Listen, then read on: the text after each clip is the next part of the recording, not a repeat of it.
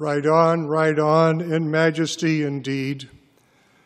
It was that seminal moment in the life of Jesus when, like the sovereigns of Jerusalem, he rode into the city on the back of a donkey. In the ancient world,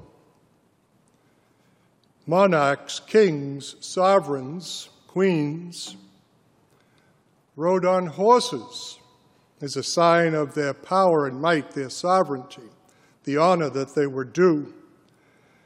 But in Israel, in Judea, knowing that the monarch was in fact not the sovereign of the people, God was their sovereign, and the monarch ruled on behalf of God that the people might be righteous in fulfilling the promises and the purposes of God. And so Jesus, like the kings of Israel, rode into the city on a donkey.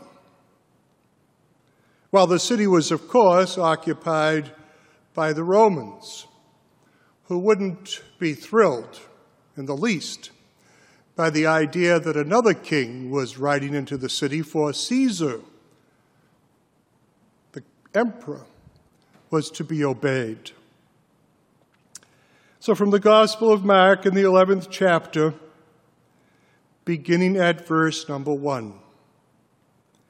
When Jesus and his disciples were approaching Jerusalem at Bethphage and Bethany, these are two towns on the other side of the Kidron Valley to the east of Jerusalem at the Mount of Olives. But from there you can see the, the city gate, the holy gate, the beloved gate. But to get to the city from Bethphage and Bethany, one had to descend into the Kidron Valley, a very steep decline, and then a very steep ascent on the other side of the valley into the beautiful gate. So at the towns of Bethphage and Bethany near the Mount of Olives, Jesus sent two of his disciples and said, Go into the village ahead of you, and immediately as you enter it, you will find tied there a colt that has never been ridden. Untie it and bring it to me. And if anyone asks you, Why are you doing this? well, simply reply, The Lord has need of it and will send it back here immediately. So they went away and found the colt of an ass tied near a door outside in the street. And as they were untying it, some of the bystanders said to them, Well, what are you doing? Untying the colt. And they replied, What Jesus had said, and so the bystanders allowed them to take it. And they brought the colt to Jesus, and they threw their cloaks upon it. And Jesus sat upon it. And many people spread their cloaks on the road, and others spread leafy branches that they had cut in the fields. And they went ahead and shouting before and behind, Hosanna, which means save us. Hosanna is the one who comes in the name of the Lord. Blessed is the coming kingdom of our ancestor David. Hosanna in the highest. And then Jesus entered Jerusalem, went into the temple, and when he'd looked around at everything as it was already late, he went out to Bethany, returned there with the twelve. It's a remarkable story. We have images of it which are perhaps a bit inflated. Um, it's not entirely clear how many people were involved. It was a big event. It did catch the attention of the authorities, but it's not as though all the people of Jerusalem were there, unlike the Memorial Day parade in Fairfield, where it seems as though half of the town of Fairfield is in the parade and the other half are standing on the side watching them go by. Much smaller affair, an ad hoc assembly, but one marked by this remarkable claim that this itinerant carpenter, teacher, faith healer, from Nazareth is the son, descendant of David, the great king who united Israel into one people. In the shouts of Hosanna in the highest heaven, the idea that this person who doesn't even have a place to lay his head will be the one who will bring in the reign of God, the salvation that God has promised. And then it seems to end with a whisper. He went to Jerusalem, entered the temple. When he looked around at everything, as it was already late, he left, returned to Bethany with the twelve. This great triumphant entry, and then a retreat, as it were. Last week, in Reverend Rose's wonderful sermon, I, I, thought it was a wonderful sermon. I think you did too. When I said that this week uh, to several people, uh, how impressed I was with her sermon, she said, Well, you feel that way because she quoted you. well, I'm actually larger minded than that, I think. It was a wonderful uh, sermon.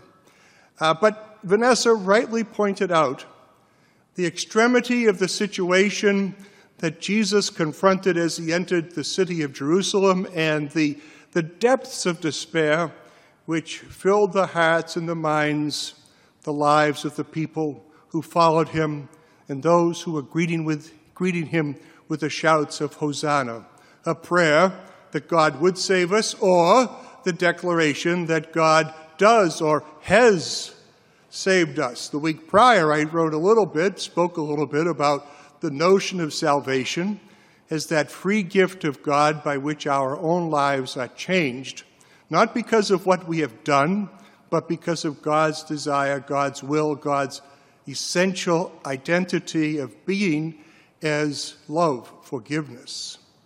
That to be saved is to live in the conscious understanding that you are beloved of God. The end of the story, of course, of course, is not that you are beloved of God, but having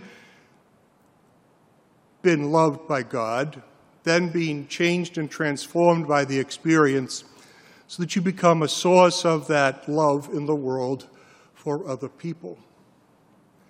That our lives as Christians, as individuals who follow a moral mandate, who seek to lead ethical lives, we do so not in the vain hope that we will somehow please God and thereby be saved, but rather we do so as a response to the great love that God has shown us, the fact that we are already beloved and we want to share that love, which expresses itself in practical terms and in transcendent terms. This is a moment that is full of the transcendent.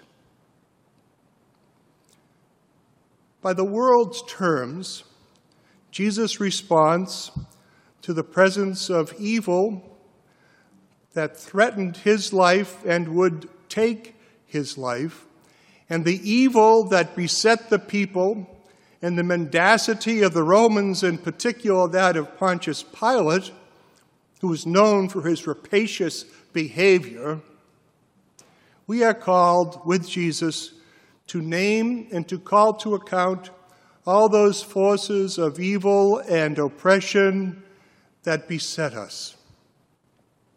Certainly, the people that greeted Jesus 2,000 years ago feel the same kind of distraught and uneasy moment that we feel today. In the last uh, two weeks, just over two weeks, the reintroduction into our lives of the madness of mass shootings, the use by civilians of weapons which were designed for war, which are readily available in a country, a nation that seems to have lost its mind. Not only lost its mind over the nature of the reasonable attempts to control the distribution and use of these destructive weapons that, are exist, that exist only for the purpose of killing as many people as possible in as little time as possible. But the deeper spiritual malaise in which we have descended, into which we have descended, of all the ways in which the various forces of oppression, racism, sexism, homophobia, a perverted sense of human sexuality, misogyny, fetishizing certain people of different races, the intersection of these maladies which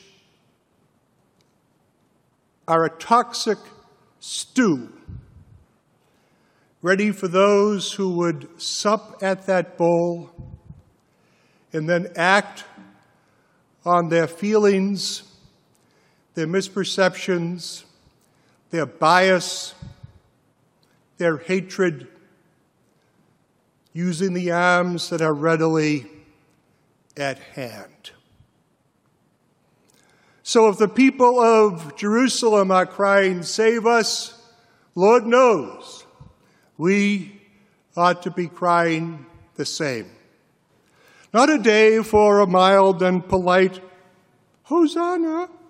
We do have baskets of these wonderful crosses made out of palms that Sherry got for us. And if you didn't receive one yet, I'm actually going to leave this basket of them out in front of the uh, doors. If they get a little wet, they're palms. It's a, wet, it's a basket. It's okay. If you didn't receive one already, come by today and pick it up and use it this week as a, a devotional device uh, to remind you about what's really going on um, in Holy Week. That we are called in this week to a radically different way of viewing the world and understanding our responsibility as disciples of Jesus. We are not passive recipients of the grace of God. We are grateful inheritors of a tradition of salvation and the love of God, which opens to us the future in a way unimaginable by ourselves. And as those who inherit it, we become disciples of Jesus. That is to say, we are to follow him. That's what disciples do. They follow their teacher, their rabbi. Jesus is our rabbi. But more than a rabbi, one who transforms human history, transcends human history in a way unknown before, had never fully matched after his life, his death, his resurrection.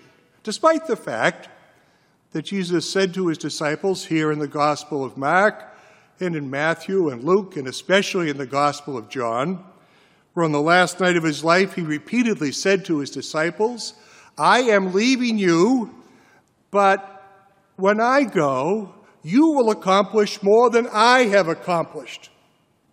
You will do more than I have done.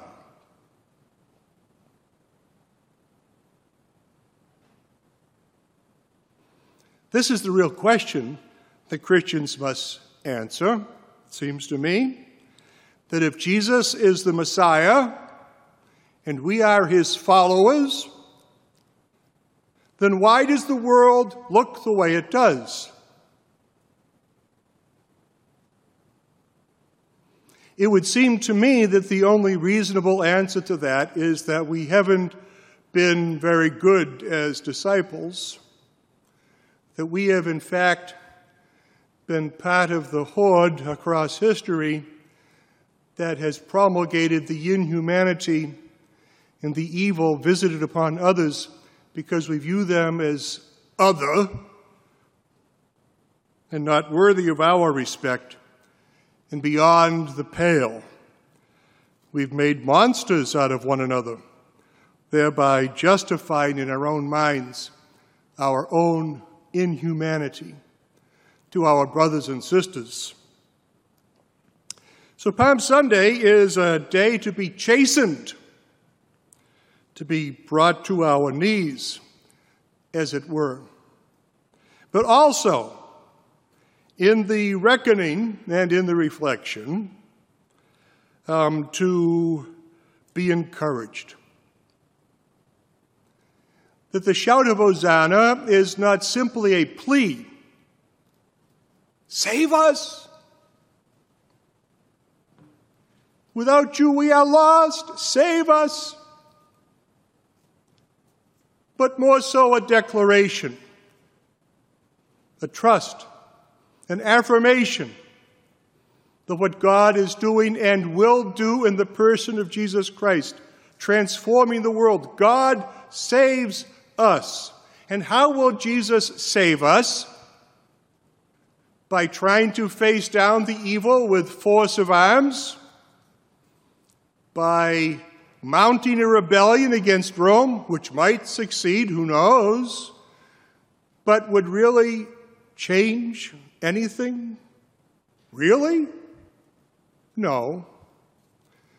But by opening a different way in his active, nonviolent resistance to evil, not dismissing, discounting, or allowing evil, but owning, naming, calling to account that which is evil. The coarse and vulgar language that passes for public discourse in our nation which is a font of evil and a spark that will light the fire of those who hate.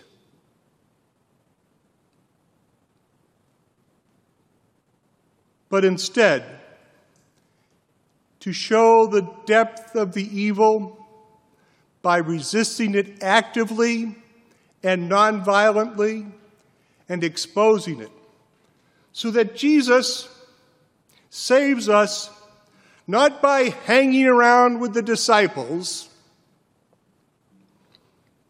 and making everything happen. In a very real way, what happens in Holy Week to Good Friday is that Jesus is getting out of the way. As long as he hangs around with the disciples, they will continue to be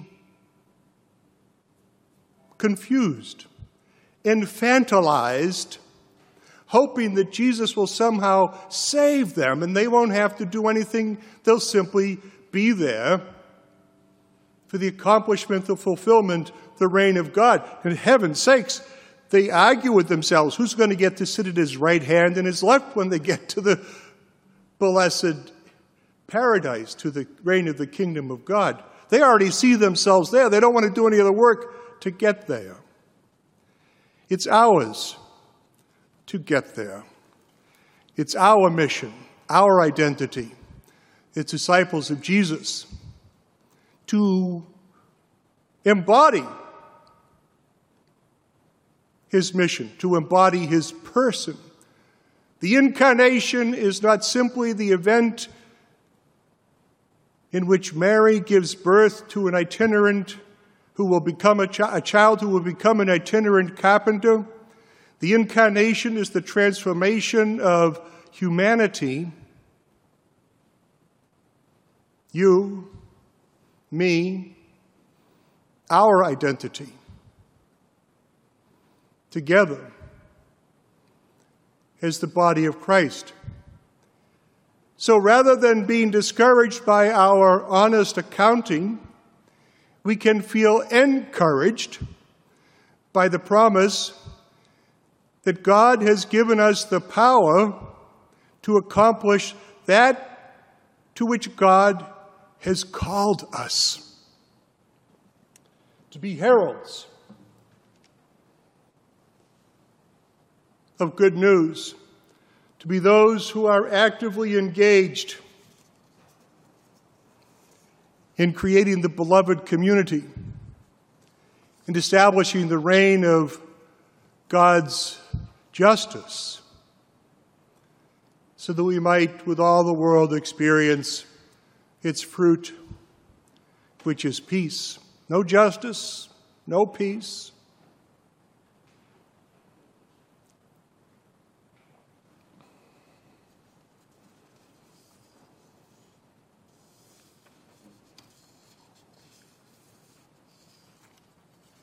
From Amanda Gorman's poem, The Hill We Climb. When day comes, we ask ourselves, where can we find light in this never ending shade?